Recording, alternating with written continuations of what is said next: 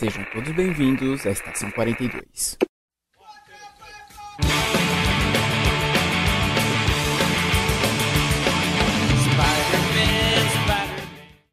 Saudações, senhores, senhoras e senhoritas. Aqui quem vos fala é o João Victor e Maguire e Roland Nadinha, Garfield Rainha. Olá, galera. Aqui é a Lê Mayura e tome cuidado para não matar o amor da sua vida. Olá, pessoal. Aqui é o Matheus e com grandes poderes vem grandes responsabilidades. E olha só, a gente aqui de novo. Voltamos para a temporada 2019 da Estação 42. E para começar o ano, vamos falar sobre o amigão da vizinhança, o Homem-Aranha, que tem feito bastante sucesso por aí nos filmes do MCU, agora com o Aranha Verso do Miles. Então vamos conhecer um pouquinho mais desse herói logo após o Giro Pop.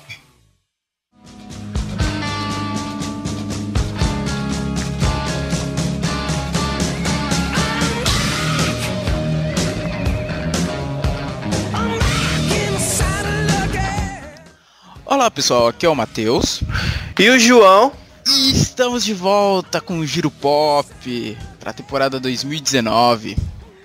A gente vai por ano que a gente refere a temporada? Temporada 2018, sim. Temporada 2019. Acho que sim, né? Foi o ano inteiro, a gente não parou, tipo, metade do ano e nada. Então beleza. Acho que dá pra se referir como ano. Certo, e pra abrir o Giro Pop de hoje, uma notícia que eu acho que pode deixar o João feliz. Me deixar feliz. Poucas coisas me deixam feliz ultimamente. Eu sei, poucas coisas sempre deixaram feliz, João. Que durante a Taipei Game Show de 2018, Yoshiaki Hibarayashi, ele foi questionado sobre a possibilidade da Capcom fazer um remake do Resident Evil 3 no mesmo molde do Resident Evil 2. E a resposta dele, ele disse que o desejo dos fãs é algo crucial para eles desenvolverem isso. Então, se os fãs quiserem muito, pode ser alta chance de ter o jogo do Nemesis, sabe? O Nemesis de volta junto com o 3. E ele também disse que o remake do 2 só aconteceu porque os fãs estavam pedindo muito ao longo dos anos. E agora vem do sucesso do 2, então eu acho que o remake do 3 é muito possível. Eu tinha ouvido falar sobre isso, algumas pessoas já estavam falando que ele já estava sendo feito. Será? É boatos, né? Tudo boatos. Mas enfim, gostaria muito porque o 2 tá muito bom. É um jogo infernal, mas tá muito bom. Mr. X. Mas tá muito legal. Surgiram tantos memes dele esses últimos dias, cara. O jogo tá realmente, tipo... Eu só joguei a demo, ainda não pude comprar ele, mas, cara, o pouco que eu joguei assim me impressionou. E eu que não sou fã da franquia. Eu só tinha jogado 4 até então, sabe? Conheci agora da franquia, cara, adorei. A gente tem uma mistura agora. O melhor que tem de Resident é a ação. E o terror.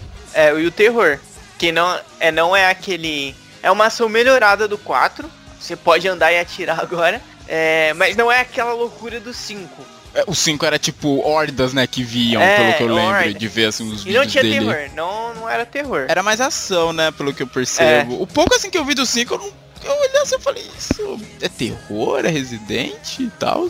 Agora temos o terror e temos a ação de volta. Sim, é uma tensão. Cara, eu que joguei só a demo, eu fiquei numa tensão absurda jogando aquilo, velho. O 5 te dá um pouco mais de tranquilidade por causa que ele tem uma dupla, né? Tem sim, o Chris e a Shiva, então você fica mais tranquilo. Mas ali não, ali você tá sozinho. Até porque o 5, se for pegar na cronologia, é bem mais no futuro da série, né? Então já é um pessoal mais preparado e tal, já sabendo melhor como enfrentar os zumbis. Ali não, ali você tá acompanhando o começo. Não, tudo bem, não o começo, né? Já que é o 2. Mas você tá acompanhando os primeiros passos do Leon, da Claire, no meio desse inferno de zumbis. Exatamente. Sabe? Então isso torna mais difícil, que nem um ponto que eu lembro de você reclamando muito, que era... como é que era? O Leon não pisar na cabeça dos zumbis, que nem ele fazia no 4, pra matar logo.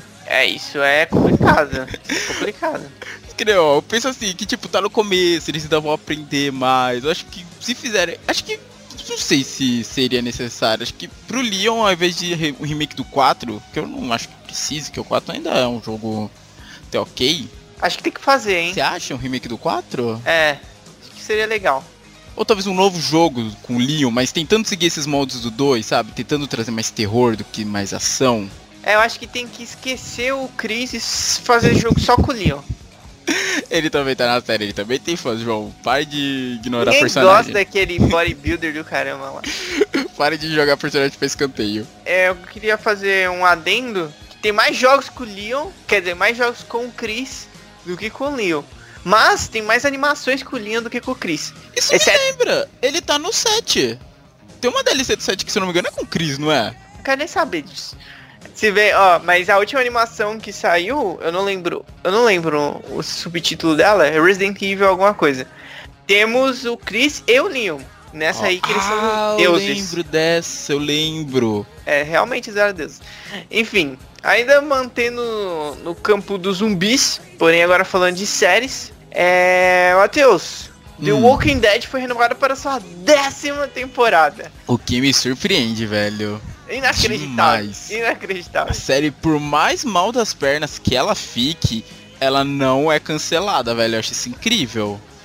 Porque eu lembro... Acho que falta culhão, hein? De chegar alguém e falar, gente, vamos parar. Tá, gente. Não tá dando, porque, né? Eu sempre li... Eu lembro que quando saiu o episódio do Negan... Qual foi a temporada? Foi a 6ª? Eu não lembro qual que foi. Qualquer uma, né? Que eu vi... Eu parei pra ver esse episódio porque eu li um pouquinho das HQs e tal. Eu vi que o Negan era um personagem da hora. A edição 100, se eu não me engano, que é a que ele aparece matando o Glenn. É uma edição, cara, incrivelmente tensa. Então eu quis ver essa chegada, e lembro que na época foi um dos episódios maior da audiência deles, mas depois só foi ladeira abaixo, sabe? E você sempre vê notícia que a série tá com a audiência baixa e tal, se mesmo assim eles estão continuando, estão com esses planos dos filmes também. Eu penso, caraca, verdade, velho, né? Como, tipo, geralmente quando uma série começa a ir mal assim, eles cancelam, sabe? Mas ela não. Por mais que ela tenha audiências baixas, de alguma maneira ela consegue se manter, eu acho isso incrível, de verdade. Eu não sei o que falar sobre isso. Mano, ela foi renovada. Ela tá... Eu parei de assistir há muito tempo. Matheus parou. Matheus só viu a primeira temporada. Eu vi. Você me emprestou a primeira. Eu assisti porque você era fã na época e me emprestou os DVDs. Mas só por isso, velho. Eu acho que ela se perdeu demais e... Ela tomou alguns rumos diferentes, né, da HQ. Muitos pontos ali, pelo que eu percebi, foi diferente. Foi muito. E ela, tipo, ela caiu no mais do mesmo. Tipo, sempre a mesma coisa. Aí eles enfiam um episódio assim, meio reflexivo no meio, que não... Você fala, mas por quê? Sabe, não é nem legal. É que assim, série pra TV, né? Série pra TV tem essa coisa de ser longa. Então tem que ter uns episódios pra encher linguiça. Esse era outro problema dela, ela tinha muito episódio, cara. 16 episódios. E eles dividiam ainda. Tipo, um pouco num ano e um pouco no outro. É verdade, parte A e parte B eles dividem. Gente, mas é 8, como eu digo. 8 episódios, 8. Mas, João, formato pra TV. Se fosse em stream, daria certo. Pra TV eles não fazem desse jeito, não adianta. Tá na hora de revolucionar, gente. 13, gente. 36 posições executivos da Fox, eles não vão querer te ouvir. 12. Tira 4 aí, ó. Cortou 4, tá bonito. Seria ótimo, dá pra fazer uma série enxuta. A gente pode ver no serviço de streaming que tem muitas séries com esse tamanho que fazem. Game of Thrones tem 10 episódios. É. Vai ter 6 agora. Esses aí vai ter, verdade, a última temporada vai ser só 6. Mano, é que eu tô falando, né? Tem que ter culhão. Mas não tem, tamo aí na 10ª temporada. Ainda, bom, mesmo tendo baixa audiência, ainda tem quem goste, né? Eu acho que sim. Ainda tem quem goste. Eu, particularmente, assim, eu vi um pouco da série, eu vi a primeira temporada da série, li as HQs também. Eu fui até, acho que mais longe nas HQs do que na série.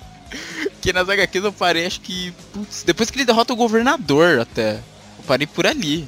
Eu não lembro onde eu parei porque eu estava lendo o físico, mas... sabe, verdade. Né? Eu sei os problemas da mudança de editora. Então, eu lembro que eu parei por ali, tal. Nunca mais toquei. Eu nem sei como é que tá a história. Mas tamo aí, né? 10ª temporada. Tem tantas séries que também tô continuando sem perder ritmo, que nem Supernatural. Não, tá no mesmo barco, né?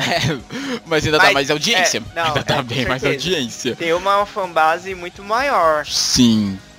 The Big Bang Theory entraria nesse time, mas ela já vai acabar esse ano. Mas eu acho que ela é um pouco diferente porque ela é uma série de comédia. Sitcom, verdade. Ela é mais leve, ela pode ter mais episódios, porque os episódios são menores, eles não são tão continuados assim, é claro que uma coisa leva a outra, mas não são que nem... Não é uma história linear, né? Exatamente.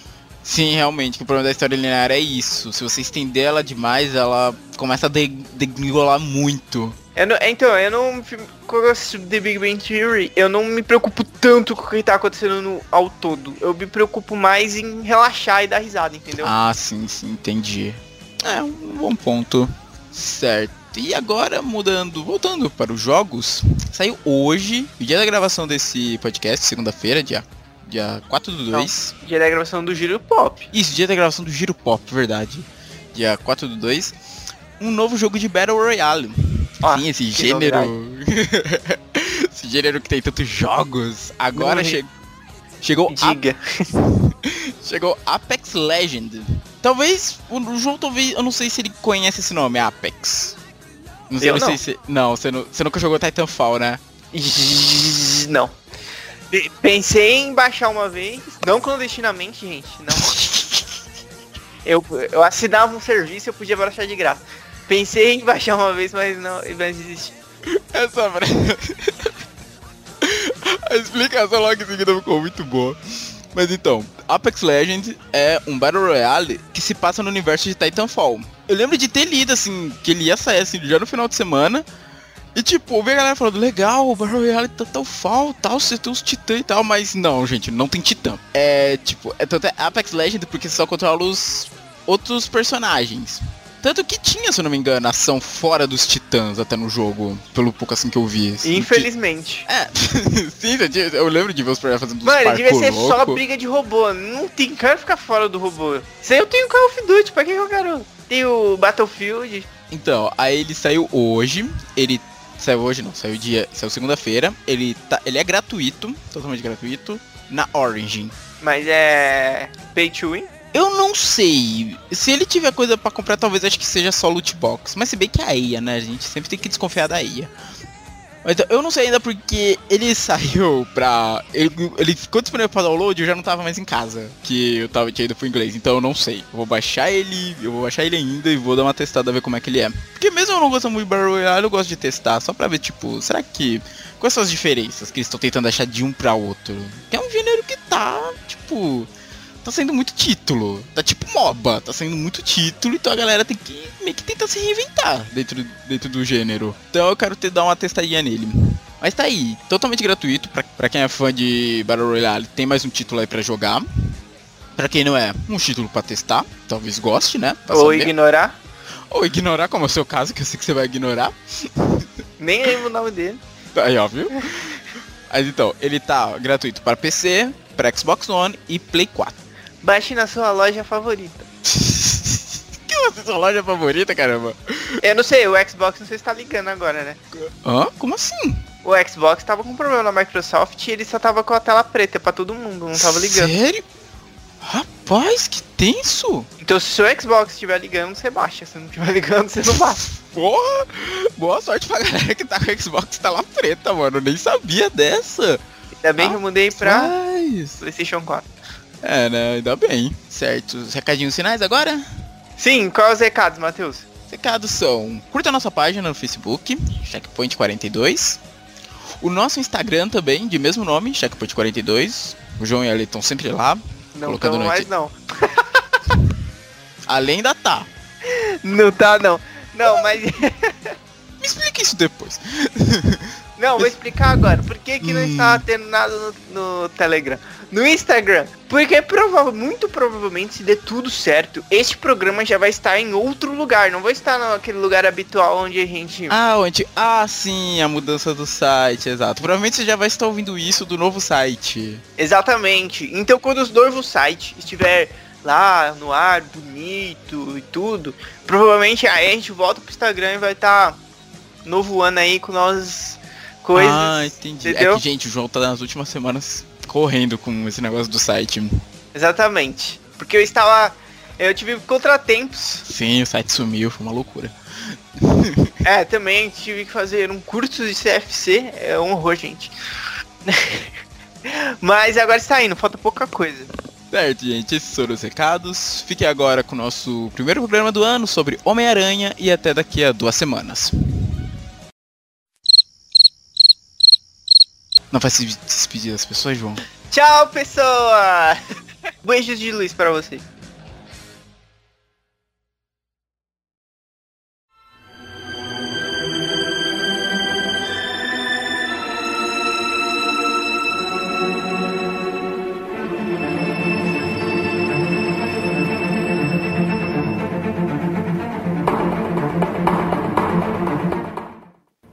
Certo. E pra começar, vamos falar sobre a criação desse personagem, né? O Homem-Aranha. Ele é um personagem já bem antigo, criado lá em 1962 pela dupla Stan Lee e Steven Ditko, que criou muita coisa na Marvel. O Homem-Aranha, alter ego do Peter Parker, foi criado durante a Era de Prata da Marvel Comics. O que seria a Era de Prata? A Era de Prata foi um período dos quadrinhos em que houve muitos avanços artísticos e um grande sucesso comercial.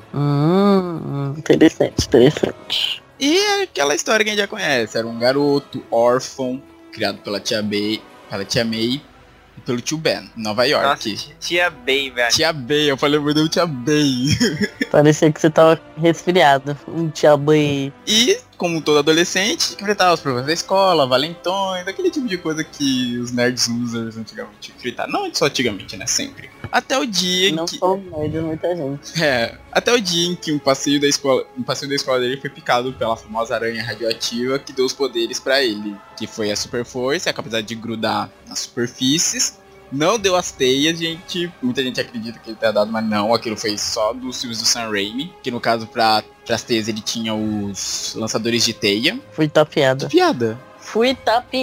Ah, tá. Sim, Sam Raimi enganou muita gente. Por muito tempo eu achava que ele... Eu li os quadrinhos e eu achava bizarro quando eu vi os lançadores de teia. Tão acostumado que eu tava com os filmes. Com os mais antigos. E o sentido de aranha dele também. Foi um poder que ganhou, que é um sexto sentido. E o Homem-Aranha foi criado numa época em que não se tinha muitos heróis adolescentes. A gente já tinha Superman, Batman, Capitão América. E que já eram homens adultos. Enquanto esse papel do adolescente era relegado meio que a coadjuvante ou só um ajudante. Como o Buck, que começou desse jeito.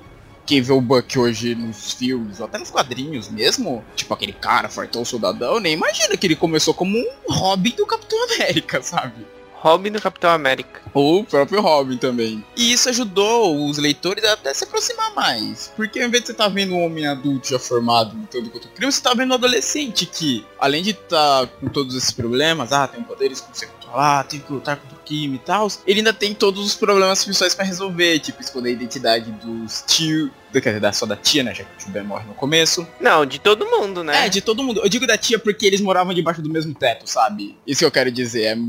É um pouco mais difícil, sabe? Assim, ele não teve um mentor. O que ele teve, no caso, foi uma frase muito importante que moldou ele ao longo dos anos, que é: com grandes poderes vem grandes responsabilidades. Que engraçado, eu não sabia disso. Eu acabei descobrindo quando fiz a pesquisa. Que essa frase aparece originalmente no último quadrinho da primeira edição do Homem-Aranha. Só depois que ela foi atribuída ao Tio Ben. Que a gente sempre vê essa frase sendo falada da boca dele lá no leito de morte. Mas no caso não, originalmente não era dele. Era de quem? Era só uma frase? Era só uma frase. Era um tio que falava na rua. Uma voz lolém. Ao invés de deixar um tio qualquer, não, vamos dar pro tio bem, mas morre no começo, vamos dar alguma utilidade pra ele. Basicamente é isso, resumidamente.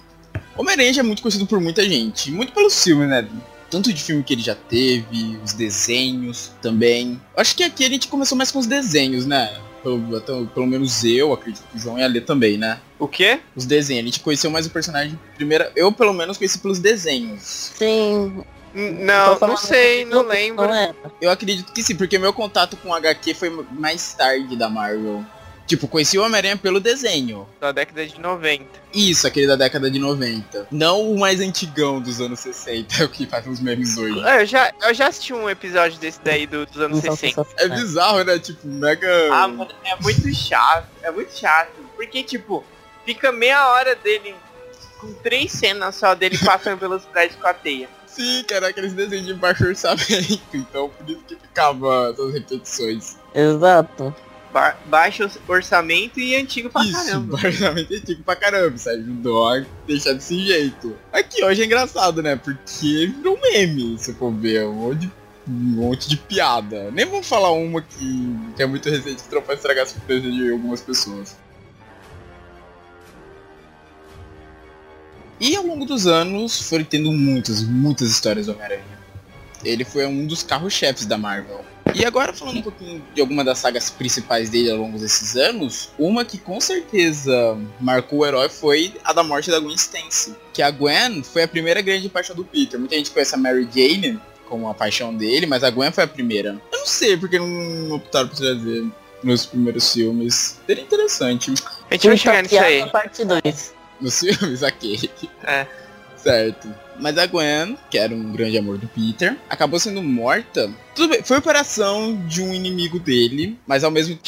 Acho que o maior inimigo dele, na verdade, isso, né? Um dos maiores inimigos. É que ele tem vários. É, mas vou pegar realmente, o Duende é um grande Nemesis do Aranha. Mas então, o Duende, o primeiro Duende Verde, Norman Osborn, ele nessa saga ele recobra a consciência que ele tinha perdido há muito tempo. E relembrando que ele era o Duende Verde. Sendo assim, ele parte atrás do Aranha pra conseguir a vingança dele. Porque ele considera que o Peter, nessa época ele já sabia que o Peter era o Homem-Aranha, tinha sido responsável pela ruína financeira da família dele, por ter feito o filho dele, o Harry, ter se viciado em drogas. E o Homem-Aranha era responsável por isso. É, sendo que tem uma história que trata disso, que o Harry tenta ajudar. O Peter tenta ajudar o Harry. Ai, mano, o pessoal é muito alucinado, né? É o Norman Osborn, ele não é normal. Ele não é normal, esse cara.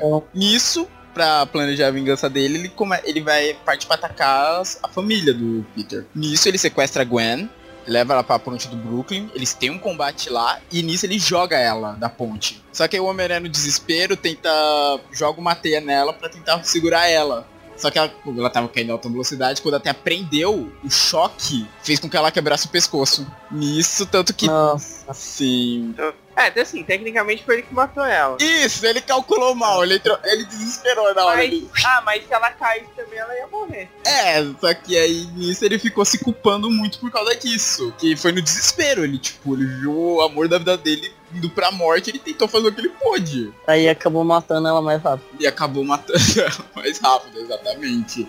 Tanto que até tem, é famosa essa cena das sagas do Homem-Aranha, ele segurando ela nos braços e gritando. Aí, disso ele vai pra merda, porque o Clarim Diário pega essa tragédia e, como o JJ Jameson odeia o Homem-Aranha, começa a acusar ele de ter matado a Gwen. Depois disso, o Peter, putaço com o Norman Osborn, com razão, vai atrás dele em busca de vingança. Nisso eles têm uma luta, o Duende Verde tenta usar o planador dele pra matar o Homem-Aranha, prendendo ele na parede, só que o Peter desvia na última hora e quem morre é o Duende. Tanto que quem viu o primeiro Homem-Aranha talvez se lembre dessa cena, que é assim que o Norman Osborn morre no filme. Eles meio que recriaram no final do primeiro Homem-Aranha do Raimi, né? Essa mesma... Só que com aquela água de salsicha lá da Mary Jane. Nossa, verdade, eles recriaram. Eles meio que recriaram essa... Não mataram ela. Não... Nossa, velho! Eu nunca tinha esperado uma vez que o primeiro filme era a morte da Gwen Stacy sem a Gwen Stacy. Mind exploding.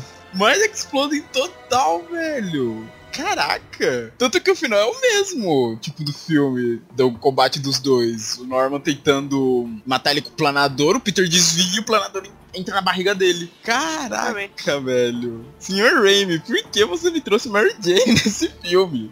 Matheus, vai chegar lá. Eu tô aguardando meu ódio pra Nossa senhora. E aí, depois disso, como sempre, o Aranha é culpado por todas as mortes, né? E foi nesse momento que surgiu a Mary Jane, que era uma vizinha dele... E ajudou ele a lidar com tudo isso. E o Parker começou a olhar pra ela de maneira diferente, não só como uma vizinha amigável. Assim, olha só, afilandou. Uma crush. Só que aí, um dos professores da universidade que ele estudava, o professor Warren, ele tinha uma paixão secreta pela Gwen Stacy e culpou o Homem-Aranha por ter matado ela. Isso é antiético. Isso, antiético, que ele era um professor, exato. Um pouquinho. Aí, pra se vingar, ele combinou o DNA dele com o de um chacal e ganhou alguns poderes. Nossa, tá bom, professor. Que ótima ideia. Daí surgiu o Chacal, assim, não tão famoso, porque, sinceramente, eu nunca vi ele fora dos quadrinhos. Eu nunca vi ele sendo trazido fora dos quadrinhos, então acho que muita gente talvez não conheça o Chacal. Eu acho que ele aparece na nova animação do Homem-Aranha, que saiu há pouco tempo. Ah, aquela... É o que? Da Disney? Disney XD, né? É. Ah, tô ligado. Não é Ultimate Spider-Man, é outro. Não, bem mais recente, né? Eu sei. É, eu já vi umas ceninhas. Tinha tudo pra ser boa, mas não. É, sempre estragam. Então, né? Depois disso, ele contratou o Justiceiro pra matar o Homem-Aranha. Ele contratou ou mentiu pro Justiceiro? Deve ter mentido, obviamente, né? É. Tá, o Justiceiro é um fascista do caramba, mas ele não ia matar o Homem-Aranha, né? Porque se ele soubesse a verdade. Se ele soubesse a verdade, mas aí que tá. A gente já viu o Justiceiro quase matando o Demolidor também, né? Ele, ele não tá muito... Ele não liga muito pra quem era vilão, ele só, você tá no meu caminho, você vai levar bala. É isso que é o Justiceiro. Eu tinha essa HQ, sabia? Da luta deles? É, em inglês. tinha vindo com um bonequinho do Justiceiro. Nossa, essas revistas que veio com bonequinhos eu tinha também, cara. Eram muito legais, já. E você não tem mais por quê, João? Eu perdi, não sei. Não dei valor na época, né? É, eu também não. Hoje em dia eu penso no tanto HQ que eu tinha antiguinha, assim... só que é bizarro essas HQs em inglês. Elas são... Elas têm um anúncio a cada não sei quantas páginas. Algum anúncio de alguma coisa. Eu lembro até que tinha um sobre prevenção da AIDS. Nossa senhora. Não. É, que o cara ia com a namorada dele pra um morro. Aí, não sei, eles iam fazer alguma coisa e eles ficavam tristes depois que eles não podiam fazer alguma coisa assim. Era algo assim. E o Justiceiro falha, não consegue ver seu herói. Depois disso, Chacal luta com Homem-Aranha. E o pior é que, assim, essa saga... O João vai falar da saga aqui de seguida, que foi outra grande saga também. Grande, assim, entre aspas, porque ela gera uma certa polêmica entre os fãs. Grande porque ela nunca acabava, né? Exato, grande porque nunca acabava. E pelas coisas que ela trouxe. Assim, porque o Chacal acabou criando clones do Homem-Aranha. Nisso, o Chacal acaba enfrentando o Homem-Aranha e os clones também. E no final, a fábrica que eles estavam montando acaba explodindo. E o Chacal acaba se tornando, de fato, vilão Chacal. A explosão, de alguma maneira, faz com que a genética dele se reestruture. Ele vira uma espécie de monstro. Ele ficou parecido com o Chacal mesmo, na aparência física. As orelhas grandes, peludo. Ah, isso é depois da explosão. Isso é depois da explosão. Você era o quê? Um cara Chacal? Não, ele tinha só injetado o DNA. Ainda tava humano. Aqui que ele sofre a transmutação. Nisso... Quando ele volta, o Peter volta, ele, tipo, fica nessa dúvida. É bizarro, porque aqui que começa essa dúvida se ele é um clone ou não, sabe? Que vai se espalhar mais pela saga do clone. Mas é nessa saga, depois dessa luta, que ele sai um Peter dos escombros que começa essa dúvida. Eu sou o Peter original ou sou o clone? Ele perde essa dúvida quando ele encontra a Mary Jane e percebe que ele ama ela. Ele fala, não, eu sou o Peter normal. O clone acho que não poderia sentir isso. É isso que eu ia perguntar, porque os clones não amavam, não? Não tinha sentimento? Então, essa sempre é uma grande dúvida nos quadrinhos, que o clone é um conceito bizarro, que ele é uma cópia. Se você for pegar os clones, principalmente na saga do clone, o clone geralmente é uma cópia igualzinha a você, sabe? E meio que sempre foi assim. Ah, um grande sucesso da Rede Globo... Ah, não. O clone... explorou isso aí, entendeu? Mas lá eles clonaram o Murilo Benício. Parabéns pela referência. Mas lá não foi... Não clonou, tipo... Já veio adulto, entendeu? Foi a criança. Exato. Aqui não. Aqui, no caso, o clone, ele já criou um idêntico. Tanto que... Acho que o único clone que eu vi, pelo menos... Nessa hora, quase que realmente foi diferente do original foi o clone do Thor na Guerra Civil. Que realmente, ele só era idêntico ao Thor e ele, tipo, não tinha a personalidade nos poderes. Ele era muito mais uma máquina, feito com o DNA do Thor. É, tinha feito também... Ele tinha a aparência do Thor antigão, né? Isso, ele era aquela aparência do Thor mais antigo, verdade. É. O nome desse clone, inclusive, é Ragnarok. Mas ele, tipo, ele era um clone, mas era diferente. Ele não tinha muita personalidade. Ele não falava, só lutava. Eu não lembro se ele não falava, acho que não. Eu não lembro dele falando. Mas ele tinha poderes elétricos. Não, tinha, porra, ele matou Golias até com um raio atravessando o peito do cara. O verdadeiro Thor que teve que vir pra... Chegou lá pra derrotar ele. Numa das minhas cenas... Não, Matheus, você tá bêbado. Você tá bêbado. Quem matou ele foi o Hércules. Foi o Hércules? É, o Thor nem apareceu na Guerra Civil. Nossa, Thor veio só depois. É verdade que ele fala.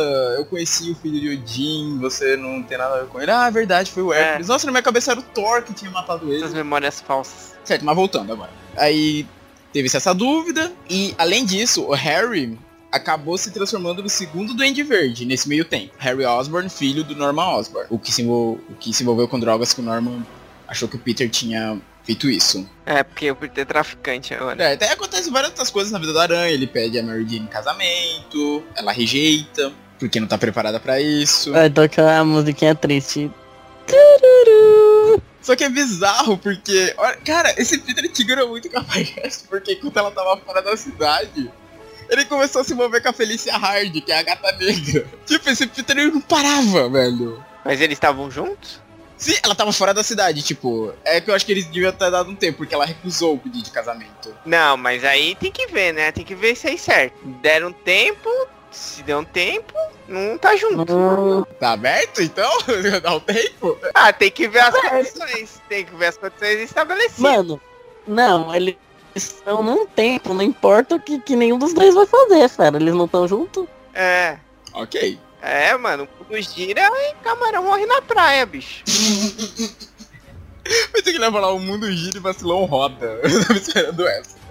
Ok. Ele se aproximou da Felicia Hard. Só que aí, quando a Mary Jane retorna, ele fica com dúvida de se ele ainda gosta dela ou não. E com todos esses problemas na cabeça, ele decide abandonar a pós-graduação dele. Que ele... O Peter sempre foi um cara muito esforçado também. Eu sempre falei, caraca, ele é tipo, muito esforçado, estudou pra caramba e combate o crime, cara. Esse cara é incrível. Que era uma pós-graduação na biofísica na Universidade do Empire State. E após tudo isso... Por que que ele decidiu largar a pós-graduação dele? Ah, ó, com muitos problemas para administrar seu tempo e de conseguir dinheiro. Ah, dinheiro pra pagar. Isso, precisava de dinheiro pra pagar. Agora, depois disso, que vem a loucura que foi... A saga do clone. Depois da morte da Gwen Stacy, aí como a Matheus falou, o Peter estava quase num estado de depressão, que quase o levou a deixar de ser o Homem-Aranha. Tem uma época que ele deixa de fato. E depois de muitos meses de luto, a Gwen reaparece. Ela aparentemente estava viva, sem nenhuma explicação real. O Peter, como Homem-Aranha, investigou esse retorno da Gwen e descobriu que quem estava por trás disso era o Chacal, que o Matheus tinha falado anteriormente. O professor lá que era apaixonado por ela. E nunca falou nada. Isso. É. Que ele poderia ser demitido. E é totalmente errado, sabe? Mano, se ele clonou a Gwen, ele podia ter ido embora com esse clone dele, com essa loucura dele. Às vezes ele queria a vingança do Homem-Aranha. Você arrancou a Gwen original, agora eu vou te torturar. É, enfim, aí ele pegou e ele sabia que o Homem-Aranha era o Peter, então, né? Isso. É pra ter feito esse jogo psicológico, sim. Tá. Aí depois de muitas tentativas fracassadas, ele fez o clone perfeito da Gwen e do Homem-Aranha. E com esse novo clone feito, o Miles, que era o nome dele, disse que... Gente, vai acompanhando que é confuso.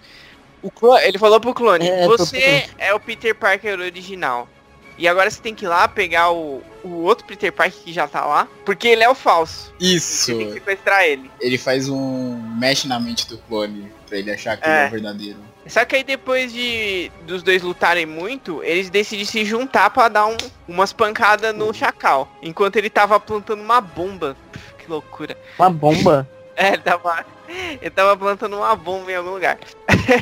E depois que ele tenta evitar que depois que eles tentam evitar que o Chacal escape, a bomba explode, aparentemente matando os dois aranhas e o Chacal. Aparentemente sobrou um Peter Parker, que ele joga o corpo do clone, que seria o clone, eu acho, no incinerador. Aí ele pega e faz um teste genético nele mesmo, pra ver se ele é o primeiro e original Peter Parker. No entanto, nervoso de toda a experiência, e qual será o resultado? Peter não olha os resultados no fim e afirma que ele é o verdadeiro Peter Parker. Mano, é aquela história de não quer ir no médico pra não saber que tem alguma coisa, né? Exato. Por que não olhou isso aí logo, meu filho? Foi como a pessoa falou, porque eu lembro dos sentimentos dele pela Mary Jane, assim, aparecer, a conclusão de que ele é o verdadeiro primeiro Peter Parker. E continua seu papel como Homem-Aranha. O clone de Gwen Stacy espera continuar com sua vida, deixando em Empire State ai, meu Deus, não consigo falar University, para começar em algum lugar novo. Porém, essa saga... O que falar dessa saga? Ela já é confusa aqui na sinopse dela, né? Exato, mas ela trouxe um personagem que até hoje existe, que acho que até mudou recentemente, né? O Aranha Escarlate. É um dos poucos outros Homem-Aranha que eu gosto. Sério? E... Olha só. Aham, ele foi o Homem-Aranha por um tempo, né? Isso. Porque o Peter de verdade achava que ele não era o Peter de verdade, e que o clone era o verdadeiro, então ele era o Homem-Aranha. Aí ele foi o Homem-Aranha por um tempo. Só que depois descobriu que não, ele realmente era o...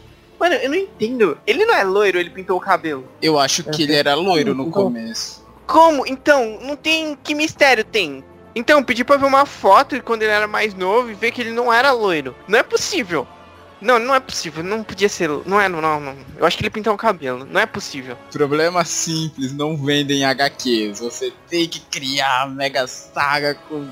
todos os problemas do mundo, sem soluções fáceis. Enfim, acabou que depois descobriram que na verdade ele era um clone, o outro era verdadeiro. Não me pergunte, eu não lembro como que aconteceu isso. Mas aí o outro voltou a ser o Homem-Aranha e o clone adotou o nome de Ben Reilly e virou Aranha Escarlate. Exato, tanto que agora, recentemente, ele voltou até com um uniforme diferente. Eu lembro que o uniforme antigo dele era tipo aquele colão todo vermelho e uma regata rasgada azul por cima, com a aranha no peito. Agora voltou, agora o uniforme dele é preto e vermelho. Nossa, preto e vermelho não é o do Kane? Ah, é verdade, era o Kane. Nossa, eu confundi então, né? Ele...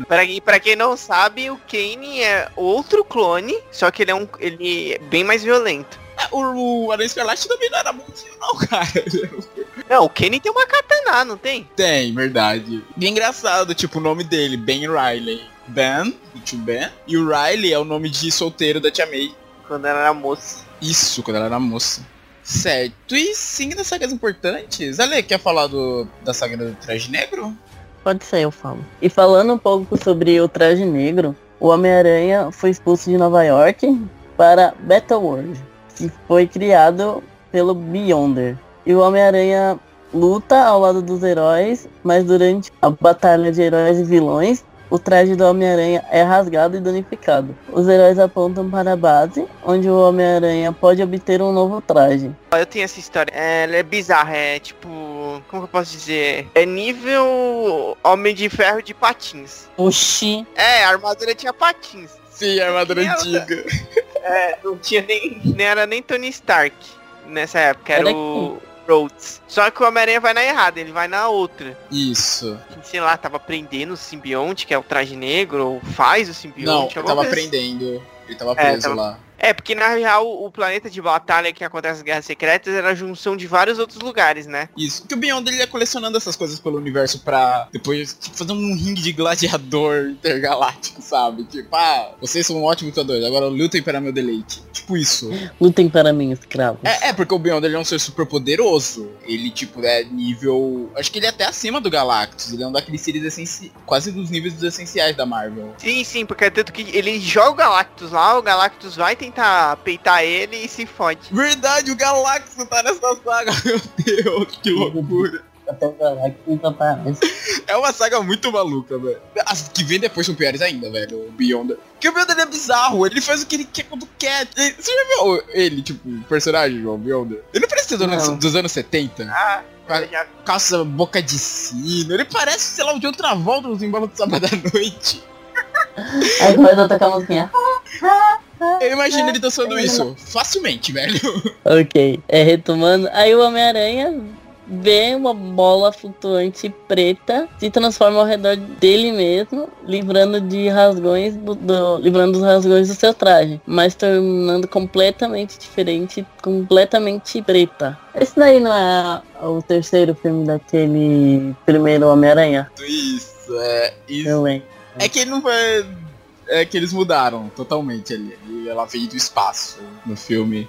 Aí o Homem-Aranha leva o traje e continua a lutar do lado dos heróis para impedir Galactus de devorar o planeta. E depois da primeira Guerra Secreta, a maioria é enviada de volta de onde vieram, incluindo o Homem-Aranha, que surgiu de volta em Nova York. No entanto, ele começou a notar algumas características novas sobre o traje que o velho não tinha. E esse novo traje preto tinha sua própria... É teia.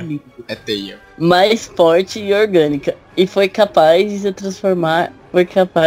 se transformar em roupas regulares. Só um comentário, que no desenho, nessa saga, aquele desenho dos anos 90, o traje negro, quando ele se transformava em roupa, ele virava uma roupa colorida. Eu sempre achei isso bizarro. O quê? Tipo, o Peter, ele tava com o traje negro. Porque tem essa saga daquele desenho antigo. Aí quando ele, tipo, chegava no lugar e precisava voltar a ser Peter Parker, o traje virava a roupa normal dele. Só que a roupa ficava, tipo, nas cores normais. A camisa verde, uma calça, acho que jeans. Sabe, não ficava uma roupa toda preta. Não, sim, mas assim... Nos quadrinhos virava uma roupa toda preta? Ah, eu não sei, eu não lembro agora. É porque eu lembro que no desenho dos anos 90, ele faz um teste com várias roupas. E ele fica de terno e gravata uma vez. Aí ele vai lá e começa a brigar com o Flash, não sei o quê. Com o Flash? Flash Thompson. O Flash Thompson estudou com ele, era um valentão. Não o Flash da DC. Ele fala só Flash, pra quem não conhece, talvez fica meio vago. Imagina. Vou colocar o cara e gravar e vou usar o Flash da DC. Que cena! Tá, enquanto ele usava esse traje preto, ele pegou um assassino, que era conhecido como Devorador de Pecados, que o Edward Brock, ele estava escrevendo sobre... E depois de publicar a identidade dele, e o Homem-Aranha acaba descobrindo quem é o verdadeiro Devorador de Pecados. E acabou levando ele pra justiça. É, o Ed Brock tava mentindo sobre o Devorador de Pecados. Ele estava inventando histórias e aí o Peter desmascarou ele. Então aí ele foi despedido, acabou com a vida dele. Aí, nesse meio tempo, o Homem-Aranha visitou o Quarteto Fantástico, porque o Reed Richards, o líder da equipe, tava curioso pra investigar o traje, estudar o que ele era. E depois de alguns testes, eles viram que, na real, aquilo não era apenas um traje, era um ser vivo, um simbionte, que tava se juntando ao Peter. E tanto que quando o Peter descobriu a verdade e tentou tirar, a criatura não queria mais soltar dele, que tava se alimentando dele. Aí eles tentaram tirar ele pra fora usando uma arma sônica, que era a única coisa que o simbionte teme. Teme não, é a fraqueza dele, de fato. Só que aí, mesmo o Peter tendo se livrar dele no laboratório, o simbionte escapou do laboratório, foi atrás do Peter. Tem a parada que ele vai, depois que ele faz isso aí, ele vai embora com o uniforme do Quarteto Fantástico e um saco de mercado na cabeça. Nossa, né? Sim! O clássico homem do saco de papel. Porque o Peter ainda tava sem uniforme, que é o uniforme dele foi destruído nas Guerras Secretas.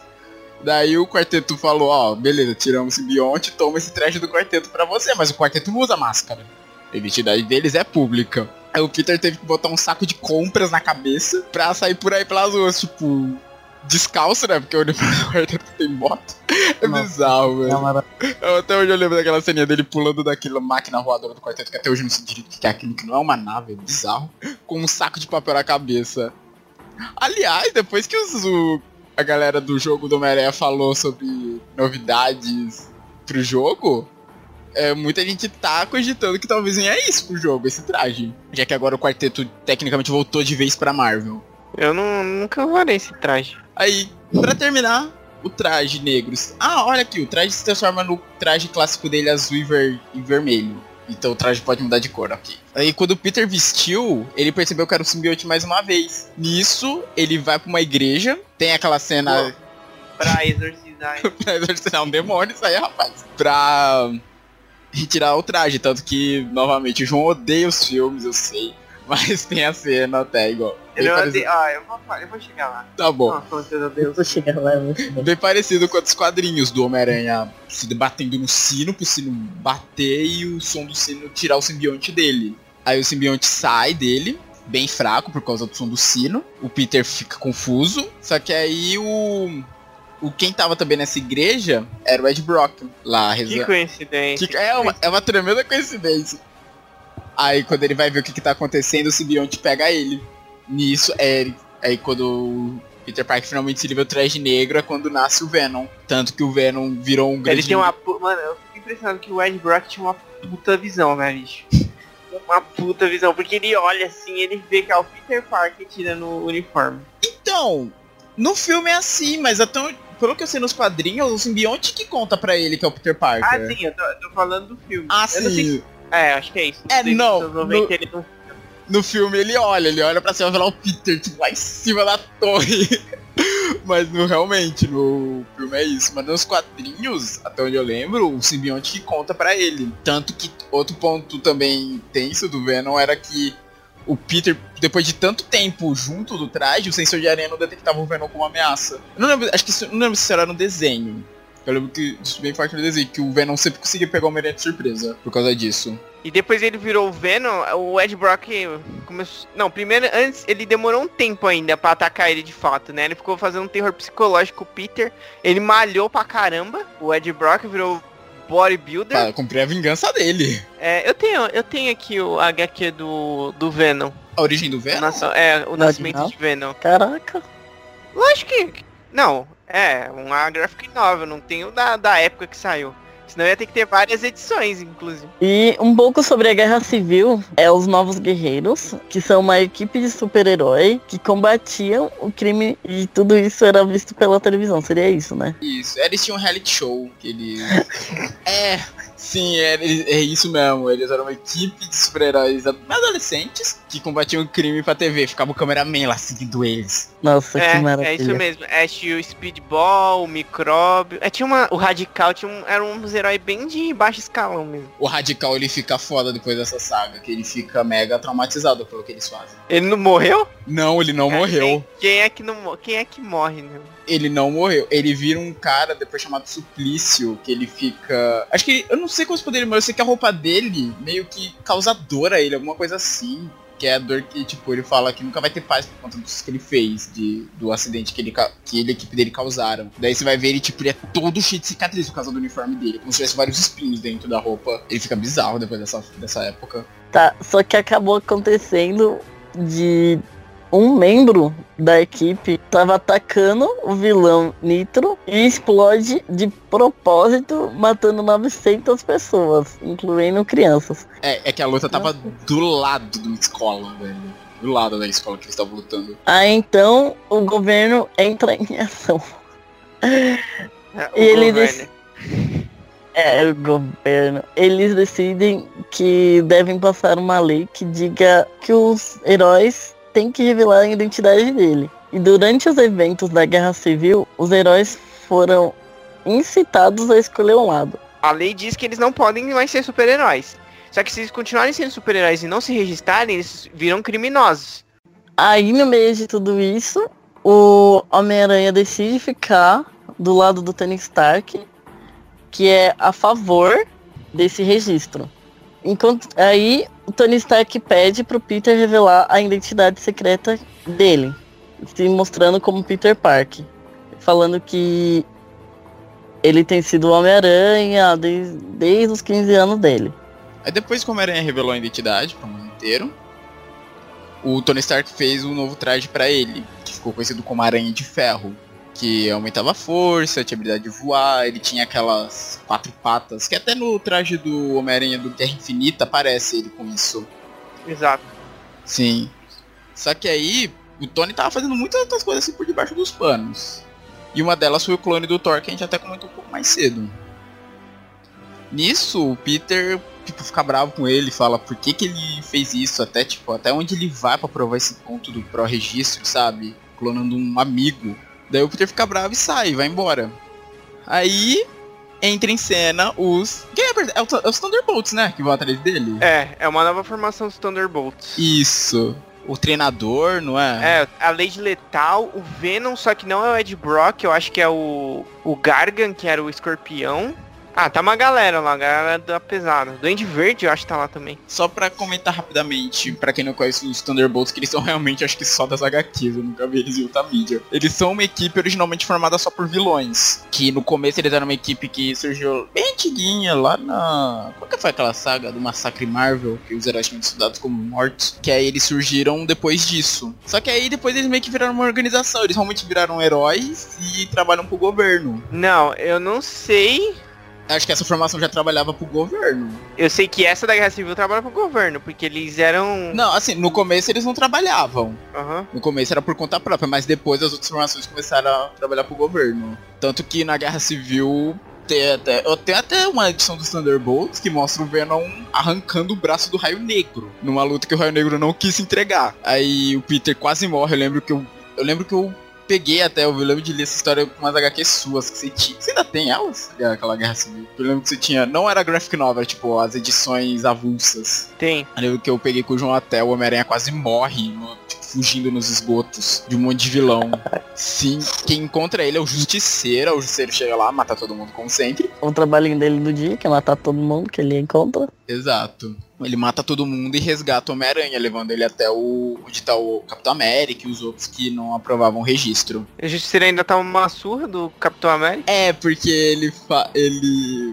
Ele fala, né, que ele matou os caras, não é? Aham. Uhum. Depois disso, o Homem-Aranha vê que não valeu a pena ele ficar do lado do Tony. Fica do lado do Capitão América, ele luta do lado do Capitão na batalha final que é em Manhattan. Só que aí é aquela fatídica batalha que o Capitão desiste, né? Ele vê, tipo, o que a gente tá fazendo, a gente não é mais herói, a gente tá lutando uns contra os outros, a autodestruição que a gente trouxe aqui em Manhattan fica destruída.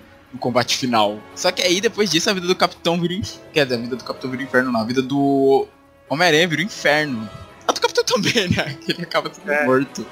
Mas o do Homem-Aranha virou inferno porque ele teve identidade revelada. Tanto que, depois da Guerra Civil, o Rei do Crime, que é um... Também é inimigo dele. Muita gente associa ao Demolidor por conta da série, mas ele é um inimigo também dele, do Justiceiro, desses heróis mais urbanos. Ele, ainda na prisão, ele contrata um atirador de elite pra matar o Homem-Aranha. Só que aí o Aranha percebeu, tipo, conseguiu desar na hora. Só que aí ele não conseguiu ser rápido o suficiente e a Tia May acabou sendo morta por esse atirador. Mano, aí começa a ir pra moda caralho o Homem-Aranha, né?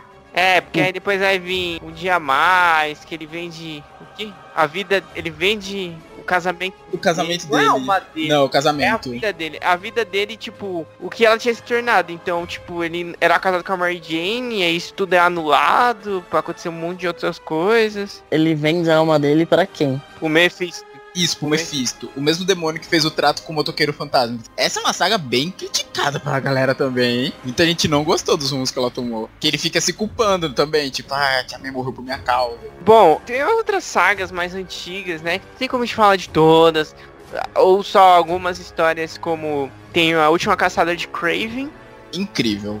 É só o que eu vou dizer sobre essa saga. Que o Kraven, o caçador, que é um dos inimigos dele, que caça... Ele caçava animais, né? Mas... É que assim, legal que a gente entra nos vilões, a gente já ia meio que entrar agora, né? Eu já dá até pra começar a falar um pouquinho do Kraven. Ele realmente, ele é um caçador, mas ele só vira um vilão do Aranha quando... Eu não lembro se ele é acusado da morte ou se é só pela prisão de outro vilão, que é o Camaleão, que era um mestre do disfarce e tal. Que ele é meio irmão do Kraven. Aí o Kraven vem começa a caçar o Homem-Aranha em vingança. Por causa do irmão. E tipo, ele é... É que ele é bizarro. Quando você pega isso pra ver, ele é um cara, ele anda de tanga, um coletinho, sapatina. Ele usa sapatilha porque ele andava descalço. Não, usa sapatilha. Então, quando você vê, ele é meio bizarro e tal. Como todo vilão de quadrinhos, né? E ele é um mega caçador e tal. Ele bebe lá umas poções pra dar mais agilidade, pra aumentar a força dele. E até que tem a saga do... Ele não anda de tanga, não. Ele tem uma calça de onça. Ah, ele tem uma calça.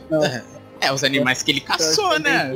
Tipo, que nem o colete dele parece uma juba de leão. Eu tô vendo uma imagem aqui que o colete dele realmente simula o rosto de um leão. Então, e ele sempre considerou o Homem-Aranha como meio que a caça perfeita, sabe? Que leva até essa saga, em que o Homem-Aranha com o traje negro... É que... É isso que eu fiquei na dúvida com o universo saga. Eu acho que não era o traje negro original. Era só de pano mesmo. Ele vence o Homem-Aranha e ele toma o lugar do Homem-Aranha por um tempo. Ele enterra o Homem-Aranha vivo, né? Isso, ele não mata. Ele captura o Homem-Aranha. Ele dá um tiro que dá a entender que ele matou. Mas aí quando você vai ver, ele só enterrou o Homem-Aranha. Ele passa a agir com o Homem-Aranha por um tempo. Tanto que é bizarro, porque assim, nessa saga ele também tem outro vilão que aparece. Ele é tipo um homem-rato. Só ver aqui o nome dele direitinho. Eu acho que eu sei quem é. Isso é, que vivia nos esgotos e tal. E esse vilão já tinha derrotado o Homem-Aranha uma vez. Aí o Kraven derrotou o Homem-Aranha. É Ratos o nome dele. O Kraven derrotou o Homem-Aranha, lutou contra esse Ratos, derrotou ele. Então ele, aí quando o Homem-Aranha saiu lá da Terra e tal, aquele momento bem Beatrix Kiddo do Kill Bill, ele volta pra lá, o Kraven devolve o uniforme pra ele, fala, eu te superei e tal. Porque o Homem-Aranha ainda tenta lutar com Ratos, mas não consegue. Porque ele também ainda tá meio mal do tempo que ele foi enterrado. E como ele se considerou vitorioso, ele se provou ser maior que o Homem-Aranha, ele acaba se matando no final, com um tiro na boca. É bem perturbador. O final, eu não sabia. Eu lembro que a primeira vez que eu li, eu não sabia que ele se matava no final, velho. Eu tava lendo, e tava da hora que o Kraven, ele é bem maluco. Ele é um personagem muito pirado nessa coisa, de ser o caçador supremo. E quando ele derrota o Homem-Aranha, ele alcança o êxtase máximo. Eu derrotei você, a minha caça suprema, eu te derrotei, eu sou maior que você. Então, eu cumpri meu papel. Eu posso morrer em paz, foi isso. Cara, é uma história, assim, incrível, velho, incrível. Eu não sabia, ele acabou virando um dos meus vilões favoritos por causa dessa saga. Eu tô vendo umas imagens aqui, ele aparece no jogo? No novo, não. Ah não, então isso aqui deve ser de jogo antigo. Nossa, eu vi uma imagem aqui do Homem-Aranha na frente do Crave, tipo imagem de jogo? Falei, ué, não, o Crave tá no novo jogo antigo. Tem um jogo antigo do Homem-Aranha que eu acho que é de Play 1. Vai falar dos outros vilões? Nossa, o Homem-Aranha tem muitos vilões. Tem o... Tem muito vilão que é, tipo, ligado a algum animal, que é o Rino, o Escorpião, o Abutre também, que é o vilão do... Longe de Casa, e o Shocker, o Electro. Eu sempre confundi, eu sempre achava que eles eram a mesma pessoa quando era pequeno. Depois de muito tempo eu percebi, ah não, são duas entidades diferentes esses dois. Tipo, os dois têm a mesma base de poder, eletricidade. Não, o Shocker eu acho que não é eletricidade, o Shocker é choque, impacto. Ah, é verdade, impacto, que ele tem aquelas luvas, né? Agora que eu lembrei. Tem o Homem-Areia, também. Se for falar tipo de vilão, vamos pegar todas as encarnações também do Duende, né? Porque ou vilão pra diversão. Ah, tem 300 mil Duendes. É, porque tem os Duendes Verdes, tem o Duende Macabro, tem o Duende Demoníaco. Eu sei que tem uma versão do Duende que foi ressuscitada do inferno, que ele é tipo realmente um demônio. Tipo, o Duende tem... mil versões, cara. Assim, a mais icônica é o Norman Osborn, mas depois dele teve muitas outras. Teve uma que foi herói até, quem era? Era o pessoal que viu o filme antigo Demolidor. E até a série também, vai se lembrar daquele personagem Ben Urich, que era o repórter. Uhum. Então, nos HQs, o sobrinho dele encontra o esconderijo do Duende e usa o negócio do Duende e passa a agir como herói. Mas eu não lembro o que acontece que faz com que ele pare. É algum acidente grave que ele acaba tendo. E ele para de agir como super-herói. Mas por um tempo o Duende foi também um herói. Tem um mistério também que vai estar nesse novo filme. Impressionantemente, ele não tem um globo de vidro na cabeça, porque tem que mostrar o rosto de galã do Jake Gyllenhaal. Ele vai ter que ter em algum momento, velho. Eu vou ficar muito decepcionado se ele não botar o rosto. Acho que em algum momento vai ter, sim. Vai ter que ter, velho. Sempre que eu lembro do mistério, eu lembro da saga Velho Logan. Percebeu como ele pode ser um vilão bem filha da mãe também, né? Ele parece ser meio ridículo só com ilusões, mas o que ele fez com o Wolverine em Velho Logan foi cruel. Fazendo ele assassinar todos os X-Men. Spoiler! Ah, pelo amor de Deus, Velho Logan tem mais de 10 anos, velho. Não, não é spoiler não. É spoiler pra algumas pessoas. Quantas matérias saíram de sobre Velho Logan quando tava vendo o filme do Logan, velho?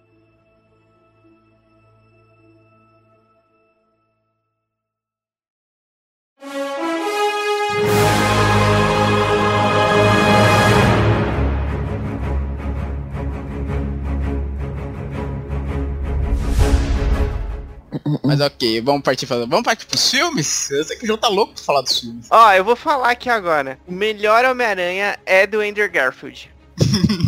Falei. Interessante, conte mais. A primeira trilogia do Raimi, ai todo mundo, nossa, que legal, que não sei o que. Ah, mano, aquilo é um filme de ação da Sessão da Tarde. É a verdade. Mano, não parece Homem-Aranha, ele só dá porrada, ele fica dando porrada assim nos outros, parado. Dando porrada parado. Vem o final. E ele vem dar os... É.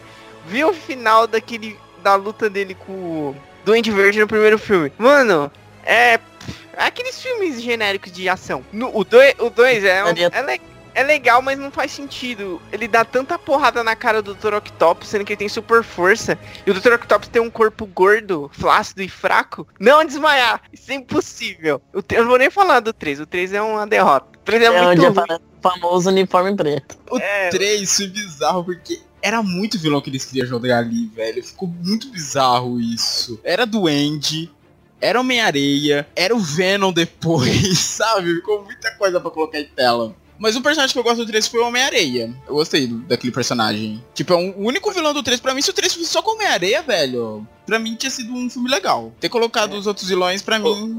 Outro problema é a visão que eles tiveram, tipo, que ele usando o traje negro, ele virava um emo... um emo que ficava dançando na rua. Eu preferiria muito mais que se ele tivesse sido só um cara mais agressivo, como tipo, como foi mostrado anteriormente nas animações da HQ. Agora ele quer aquele cara lá todo solto, dançando e tal, só é estranho mesmo. Todos de outra volta, exato, velho. Foi bizarro. Outro problema dessa trilogia que eu tenho é que o Tobey Maguire é um chorão. Sim. E ele tem uma carolança, tudo ele começa a chorar e fica muito bizarro. Não, até na hora que ele tá fazendo esforço pra parar o trem no 2, é muito bizarra a cara dele. Eu gosto da trilogia, tenho minhas pinimbas também com o terceiro filme, mas pra mim eu gosto dessa trilogia. Agora eu vou falar do espetacular Homem-Aranha, que é com o Andrew Garfield. Eu vou falar, ele não é perfeito. No segundo, o Electro, ele não é o melhor vilão do mundo, mas ele tem umas paradas muito legais, que ele tem aquelas vozes na cabeça dele. A trilha sonora é excelente. E agora, o Homem-Aranha, ele é tipo... É o Homem-Aranha que a gente vê nos quadrinhos. Ele não fica naquele negócio de ficar dando porrada parado. Ele é muito mais acrobático. E ele tenta vencer as coisas não tanto na força. Ele tem lançador de teia. E tem a Gwen Stacy. Ai, no outro a gente nem falou que tinha a Mary Jane, né? Mas não importa. Tem a Gwen Stacy e eles formam... Olha, eles têm uma química. Não, primeiro que a Emma Stone é tipo... Ela é a personificação da Gwen Stacy dos quadrinhos, né?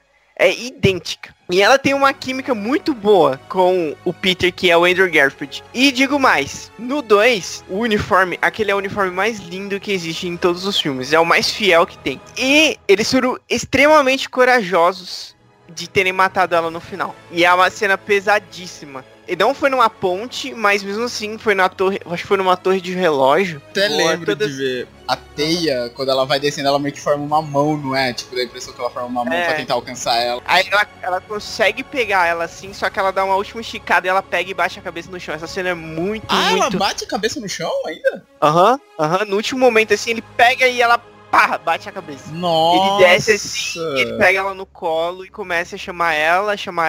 Aí do nada o nariz dela começa a sangrar e... Aí morreu. É, eu gosto muito desse filme, porque tipo, é o Homem-Aranha. Pra mim aquele é o Homem-Aranha. Só que aí depois não teve o 3, porque a Marvel fez um acordo com a Sony pra ter o Homem-Aranha no MCU. E o que eu posso falar do Tom Holland? Eu não gosto, mas eu aceito.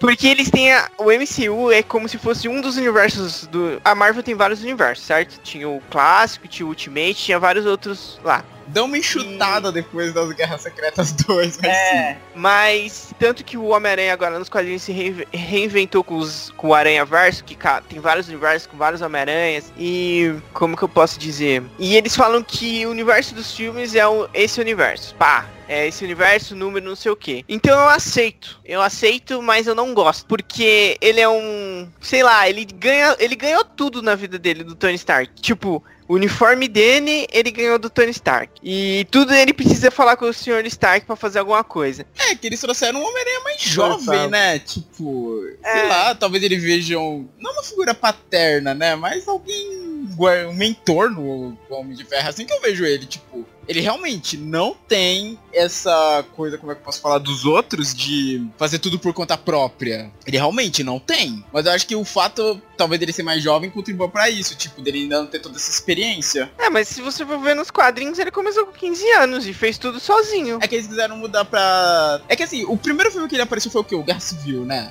Aham. Eles quiseram já trazer essa coisa do Homem-Aranha muito ligado ao Homem de Ferro. Acho que se ele tivesse tido um filme só dele antes... com ele começando sozinho, aí acho que essa transição dele ser apadrinhado pelo Homem de Ferro não ficaria tão estranha. Até pra mudar um pouquinho essa coisa, tipo, dele, ele atuando sozinho, o Homem de Ferro começa a atuar junto com ele, mas com ele ainda tomando decisões sozinho, sabe? Acho que teria sido melhor assim. E outra coisa, saiu agora o trailer novo do... É, nessa semana que a gente tá gravando foi quando saiu o trailer. O primeiro filme dele solo, que foi depois do Guerra Civil, foi o Longe de Casa. Isso. Que tem um quadrinho com esse nome, mas não tem nada a ver. Ah, eu tenho, aliás. Não é Longe de Casa. O Longe de Casa é o novo que vai sair agora. O que saiu primeiro é o De Volta ao Lar. Tem um quadrinho, não tem nada a ver uma coisa com a outra. Eu acho que De Volta ao Lar é porque ele foi pra Berlim, pra Alemanha, lutar com o Capitão América. Enfim, teve isso aí, não tem nada a ver com HQ. Eu não tô questionando isso, eu tô questionando que uma coisa teve a ver com HQ no final. A Tia May descobrindo que ele é Homem-Aranha. A única coisa que é igual a HQ. É, o que parece muito com... Isso aí parece muito com o Homem-Aranha Ultimate, né? Que antes do Miles Morales. Quase todo mundo descobriu a identidade dele. É que assim, é diferente. Na HQ, ele tá tipo todo ferrado depois de uma luta, cai na cama. A Tia May entra no quarto e vê ele lá todo ferido, com o uniforme e sem a máscara. No filme foi diferente, foi a Tia May olhando assim, vendo ele com a roupa. Não. Mas no final foi mais ou menos mesmo, ela descobrindo. E agora a gente tem esse aí, é o trailer do Longe de Casa, que eu confesso que eu achei uma bosta, o trailer.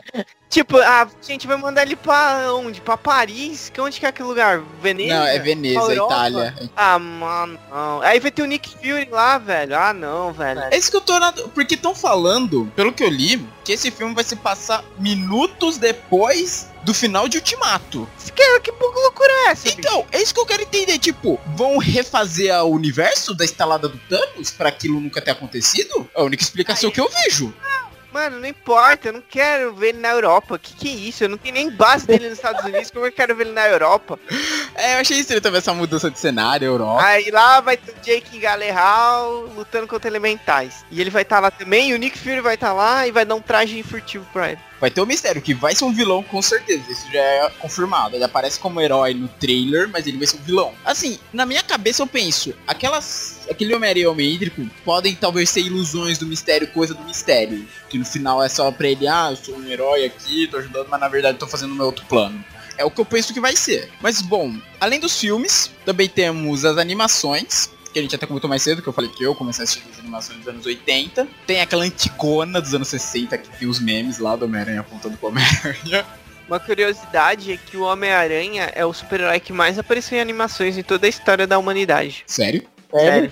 Uau. Uhum. Certo. Também temos outras. Temos Spider-Man and the Amazing Friends, que é de 81. Que era quando ele tinha uma equipe com o Homem de Gelo e... Qual era o nome da menina mesmo? Agora eu esqueci. Estrela de Fogo. Isso, Estrela de Fogo, que eles moravam acho que no porão da Tia May. Nossa. Era isso. A Estrela de Fogo, ela foi criada só pro desenho. Sim, era um personagem só pro desenho. Eu me tipo, caraca, eu tô vendo aqui a lista de episódios. Nossa, tem o Loki, Caveira Vermelha. Mano. Que loucura, cara.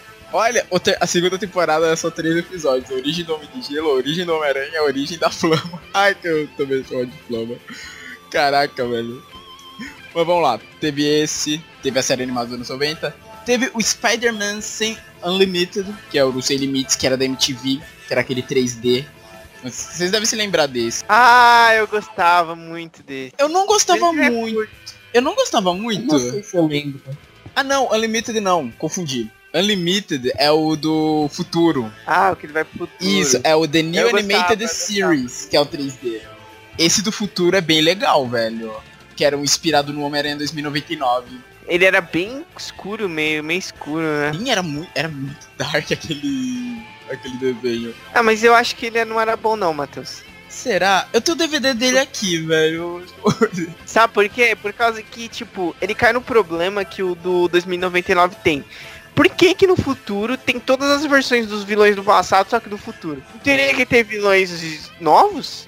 Sim, com mais tecnologia e tal. É, isso cai nessa coisa da Marvel do futuro. Porque assim, começou com Homem-Aranha. Ok, beleza, ele tem até uma história convincente em 2099. Mas aí depois todos tiveram essa versão do futuro. Mas tem o X-Men 2099, tem o Vingadores 2099. A Marvel gosta de fazer isso. É que eu não sei, tipo, se isso é o futuro daquele universo ou se é um universo à parte. Aí faria sentido, porque se for parar pra pensar, tem aquela linha noir, que é tipo, todos aqueles heróis no mundo noir. Não, eu acho que o Matheus não era outra linha, não. Por causa que o Miguel Onara, é Onara, né? O'Hara, que é o Homem-Aranha 2099, ele não consegue os poderes dele porque ele meio que replica ou faz uma pesquisa sobre o Peter Parker. E tanto que ele nem tem todos os poderes, eu acho que ele só tem força e agilidade. O resto dos poderes dele é do traje. O traje dele tem algumas habilidades. Ele tinha um veneno também, não tinha? Ele tinha veneno também. Mas então, tem esse... Aliás, teve quantas temporadas esse? Eu não vou ver. Nossa, só teve... Foi curta, teve só uma... Mas acho que foi 3. Não, esse não. Esse do futuro teve só um. Mas por que foi tão curta? Foi cancelado depois? É, deve ter dado audiência. Teve 13 episódios. Aí depois teve a 3D, que eu tinha falado. Essa 3D foi feita pela MTV. Ah, eu gostava dessa. Nossa, adivinha quem era o dublador do Homem-Aranha? Mark Hamill. Neil Patrick Harris. No começo eu não gostava. Depois de assistir ela por um tempinho foi que eu comecei a gostar. Qual? Essa meio 3D da MTV. Ah, eu gostava. Ela tinha insinuações sexuais também. Tinha mesmo. MTV, né? Aí depois teve, em 2008, The Spectacular Spider-Man. Mano, melhor. Ela e aquela dos anos 90 são as melhores. Essa é espetacular. Ela tem um tipo... Ela tinha um traço infantil. Poderia te afastar algumas pessoas. Mas ela tinha uma história extremamente boa. O Homem-Aranha, mano, ele mandava muito bem. Ela ainda era melhor que a dos anos 90. Eu acho que ela só perde porque ela tinha um traço muito infantil. Por causa que dos anos 90 eu achava o Homem-Aranha muito... fraco e não fazia nada. Esse aqui lutava pra caramba, velho. E ela tinha umas histórias, tipo, ela ia construindo assim, tipo, ia tendo uns vilões, cada episódio um vilão, e ia construindo uma história. Aí tinha a saga do Traje Negros, desse desenho. Tanto que tem o Sexteto Sinistro, e tem um episódio que ele luta com o Sexteto Sinistro sozinho com o Traje Negro. Só que o Traje Negro tava controlando ele, depois ele não lembra de nada. Ah, eu tô vendo umas imagens aqui, eu tô lembrando dessa, eu lembro de ter assistido.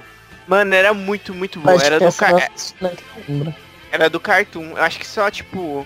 Saiu, acabou por causa que a Disney comprou a Marvel, então a Disney começou a fazer as merdas dela depois.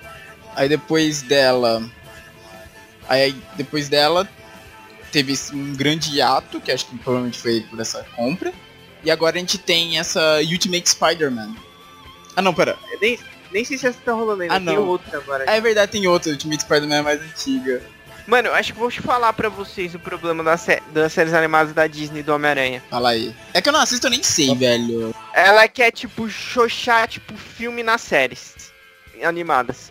Tipo, tudo tem que ter a ver com o MCU. E tem que sempre aparecer os Vingadores.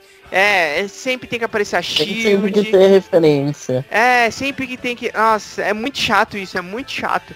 É tão legal quando tinha aqueles gibis formatinho da Abril, aquelas historinhas do Homem-Aranha. Avulsa, né?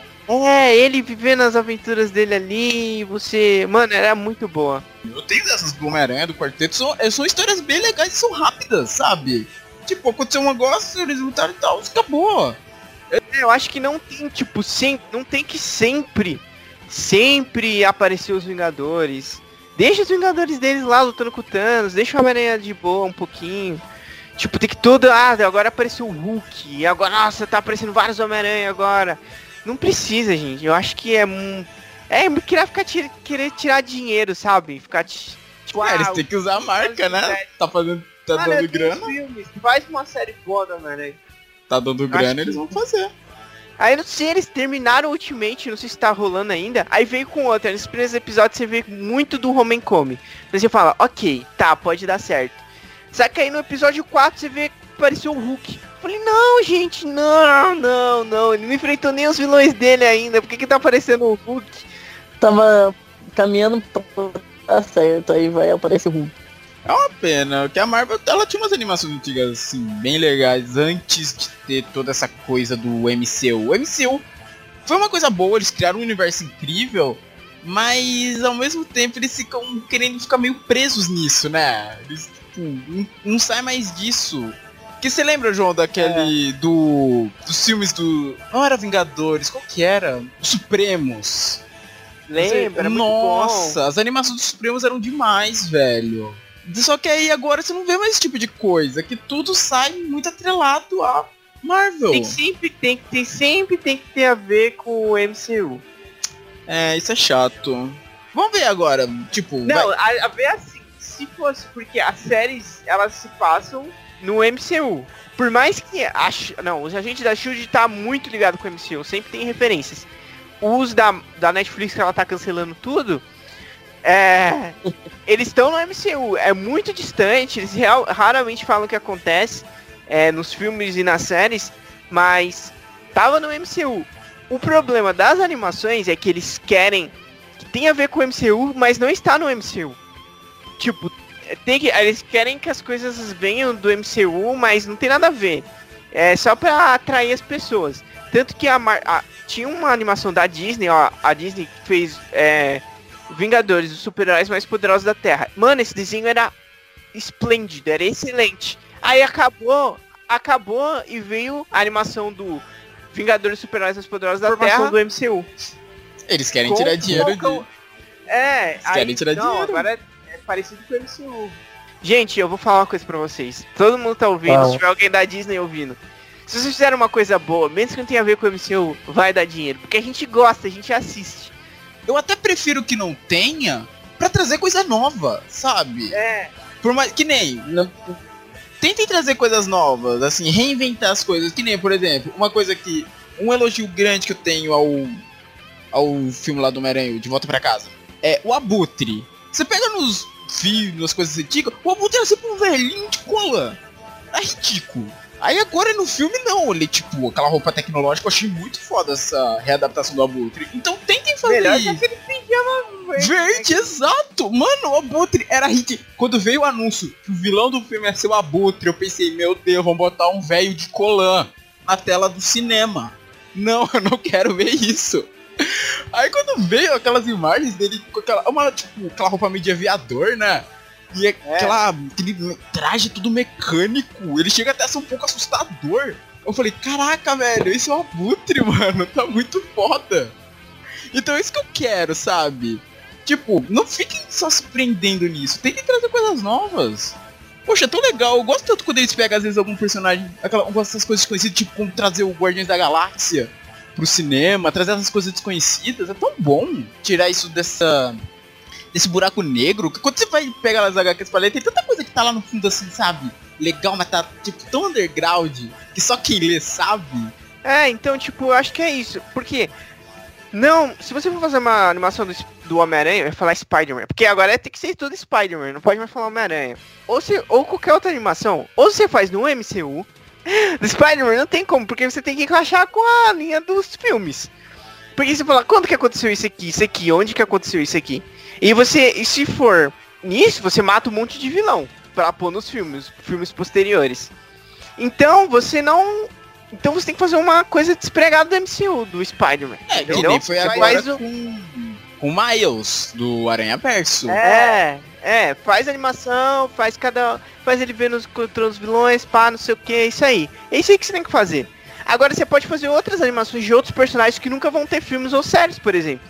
E pôr no MCU, olha que fantástico, gente. João Vitor está eufórico. Tá aí, gente, tá aí, tá pronto, tá pra vocês fazerem umas coisas boas, mas é não. A fórmula.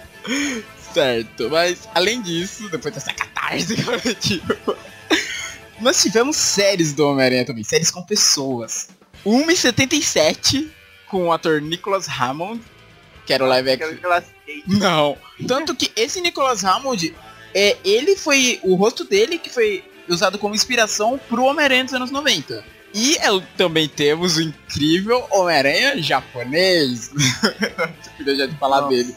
Que foi um tokusatsu feito pela Toei lá em 78, um ano depois dessa série americana. Chamada Supaida Man. Eu não sei se vocês já viram imagem. Eu acho que ali no Capitão Show já deve ter visto imagem desse Homem-Aranha. Que... Eu já vi imagem dele. Você já viu imagem dele? Que ele tem um lançador de teia que é uma pulseira gigante, solta uma corda. Sim, é maior que a cabeça dele. Ele tem um robô gigante também, o... Grande Toei. Tanto que dá uma pequena referência a ele nesse novo, do Miles Morales, o Aranha Verso, que mostra um dos desenhos dos Miles é o robô do Tokusatsu. Temos também os jogos, não dá pra falar tudo também, porque eu parei pra ver, tem uma porrada de jogo, velho. Eu não sabia que... Bom, tem os jogos bons e os jogos ruins, né? Sim. Eu acho que o único que eu joguei foi de Play 1. Aqueles de Play 1 são muito legais. E são muito limitados, mas são muito legais. Olha, eu lembro de ter jogado um videogame de cartucho, assim, Mega Drive. Eu lembro de ter jogado, acho que o de Play 1 e só. Ah, mano, aí teve uma porrada, Tem os dos filmes, que são todos ruins. Filme de jogo costuma ser ruim, né? É, filme de jogo e jogo de filme, né? Exato. É, tem os de filme, tem uns que são umas histórias só, tipo, como é que eu posso falar? Originais, tipo aquele Shattered Dimensions, que eu acho que... Ele mexe com essas coisas das dimensões, não mexe? Que eu nunca joguei ele. Mexe, você tem 4 histórias. Tem o... É uma história só, mas você jogando um pedaço em cada dimensão. Você tem o Homem-Aranha original, tem o Noir. Eu já gostei. O 2099 e uma dimensão que ele usa o traje negro. Ah, legal. A gente tem também o do Ultimate. A gente tem os dos filmes que eu já falei. São bem ruins. Acho que só o do primeiro filme, eu acho, que o pessoal fala que é legal. Legal naquela, né? Era legal na época. E eu achava, tipo, super legal você se balançar pelos prédios quando eu jogava. Mas aí a gente pega e joga o novo agora, o Spider-Man. Era isso que eu ia falar, temos o novo agora. Pra PlayStation 4. E ele é tipo... Não tem comparação à física do Homem-Aranha se balançando pelos prédios agora. É sensacional. A história, ela é curta, mas ela é muito, muito, muito boa. Mas assim, ele peca muito nas missões secundárias. São muito chatinhas. Nem tudo é legal de fazer. E é muito repetitivo. Ah, missão secundária sempre cai nessa. Não, nem sempre, né? A gente tem The Witcher 3 aí, que tem as melhores missões. Todas as missões secundárias são um evento. Ah, The Witcher 3 é um maior concurso, cara. Eu não dá nem pra mencionar ele, porque, cara... Ó, do God of War, ele não é um mundo totalmente aberto como o do Homem-Aranha, mas... Eu gostei das missões secundárias. Eu acho que tem... Acho que não tem nenhuma que eu não tenha falado. Nossa, que saco. Mas o Homem-Aranha tem muita repetição. Mas agora a história principal é muito legal. Eu gostei porque tem bastante vilão esse jogo. Esse é um jogo que tem bastante vilão. Isso eu gostei. Ele consegue... Não, no jogo dá certo, né? Porque o jogo é não sei quantas horas que você joga. Mas assim, ele é legal. Ele peca naquele uniforme oficial do jogo, que é aquela aranha branca. Ah, meu Deus. Gente, o jogo tá uma birra com o uniforme. Não, mas tem... ó. Já falaram, eu já vi outro influencer, não que eu seja um influencer, mas não gostou, parece fantasia de criança. Ah, eu não tenho nada contra, velho. Ah, mano, é feio demais. Mano, ó, quando eu joguei, mano, eu fiquei só com aquele uniforme clássico, mano, lindo demais. São poucos os uniformes que eu gosto. Eu gosto do clássico, eu gosto do Aranha de Ferro, dos quadrinhos. Não muito, na verdade. Eu gosto do... O uniforme negro eu adoro, mas não tem no jogo. Aranha Escarlate eu gosto. É que assim, eu colecionaria todos. Eu colecionaria todos porque jogo que tem esse tipo de coisa começa a caçar feito maluco. Não, mas se você quiser platinar, você... Eu colecionaria todos com certeza. Mesmo por aqueles mais tosquinhos e bizarros que nem... Tem um que parece que é de um mundo de anime. Que ele parece que é uma criança. Que... Não é a Penny, não é a Penny do filme. Não, tem isso que eu pergunto, é a Penny do filme? Ele é um desenho animado, parece que ele é um desenho animado. Esse é bonito. Eu fiz um mega bizarro, tipo, ele como desenho animado, mega contraste com aquele mundo mais real. Mas esse novo Homem-Aranha, eu tô com muita vontade de jogar ele. Quando eu pegar um Play 4, só Deus sabe quando, é um jogo que com certeza eu vou querer jogar. Até porque teve o quê? 3 DLCs também que trouxeram até que mais coisas dos HQs. Trouxeram a Gata Negra, trouxeram... Eles trouxeram aquele outro mafioso também, o Cabeça de Martelo. Trouxeram a Silver Sable, até acho que é na terceira DLC, que é uma personagem que... Não, ela já tava na história. Ah, né? Ela já tava? Ah, tá. Ela já tava na história. Eu acho que na DLC ela volta. Ah, entendi. É que eu vi ela no trailer da DLC, por isso eu pensava que era só lá que ela aparecia. Que era uma personagem que... Ela é dos quadrinhos, e eu lembro que... Acho que era na série dos anos 90, ela aparece também. Parece. Ah, mas aquela série lá tem tudo, né? Ela trouxe muita coisa, isso foi bem legal. É a única que é interessante assistir. Essa e o Espetacular Homem-Aranha. E o Espetacular Homem-Aranha soube adaptar bastante coisa. Essa antiga é legal, porque além do Homem-Aranha, então, ela traz outras coisas. Eu lembro de episódio que aparece o Máquina de Combate. Sim, mas então, aí ó o ponto que eu falei. Só que eles aparecem... bem pra frente, entendeu? Você já tem todo um Homem-Aranha, tipo, só ele ali, ele é estrela, entendeu? Durante um bom tempo. Eu lembrei, ele adapta uma saga que, caraca, é muito obscuro. Que era aquela que ele vira uma aranha mesmo, uma aranha monstruosa. Sim, que ele até volta à forma humana, só que ele... Não, ele fica com 6 braços, né? É. Tipo, 3 de cada lado.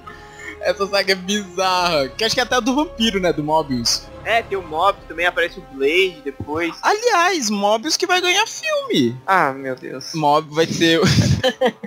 Assim, eles... já fica apavorado já. Assim, né? Eles viram o sucesso de Venom. Falaram, olha só, Venom fez muito sucesso sem o Homem-Aranha. Então, vamos trazer mais vilões, né? Porque a gente não tem o Homem-Aranha, mas a gente tem os vilões. Tanto que, acho que já estão gravando até aí, vai ser o Jared Leto que vai fazer o... Gente, mas ó, um conhecido nosso falou, a solução pra Sony continuar ganhando dinheiro com o Homem-Aranha e não ter que ficar fazendo filme de vilão sem o Homem-Aranha. Que é? Faz o Spider-Verse, velho. Você tem infinitos Homem-Aranha pra você fazer. Podia, inclusive, continuar com o Espetacular Homem-Aranha. Você falava, esse aqui é um Homem-Aranha de outro universo. Pronto, acabou. Foi surpreendente o sucesso de Venom, velho. Aí agora eles vão ver o Mobius, né? Se vai ser tudo isso, eu não sei. Que é com o Jared Leto, que tava onde, gente? Tava no Esquadrão Suicida. Ah, velho, realmente. Foi uma mais... Eu não sei se vai dar muito certo isso não, velho. Foi uma má escolha dele aqui. Eu adoraria ver o filme do Homem-Aranha no ar, velho, sinceramente. Mas uma coisa que ia dar super certo se fizessem. O universo no ar é legal. Questão de X-Men que o João já falou que é uma merda. O universo no ar é legal. Eu não sei, a única coisa que eu li de no ar foi X-Men, é muito chato. Ó, Homem-Aranha é legal. Porque esse Peter, ele luta meio que contra os ricos e poderosos e tal. Eu pensei que era contra os ricos. Não, ele luta... A tia May faz greve em fábrica, velho. É muito tenso. Não é Revolução Industrial? Não, não é Revolução Industrial. Não, é um período assim meio turbo... Acho que é aquele... A crise... Qual foi a crise econômica dos Estados Unidos? Do 1930, sabe? Acho que foi nesse... Isso, foi nessa... Acho que se passa nessa crise, o HQ, se não me engano. Tipo, eu sei que tá é um período bem turbulento, sabe? Você vê a Tia May lá liderando greve de fábrica e tal. E deixa eu ver, tem o Demolidor nesse universo também, que é muito bom. Eu sei que tem o Luke Cage, mas eu não cheguei a ler. E X-Men, por dica do João, eu nem procurei. Eu não consegui vender aquela HQ até hoje. Ninguém quer aquela bosta, velho. Nem o lugar que compra HQ usada pra revender quer. Eu sei, pô. Ah, vou dar pra alguém, velho.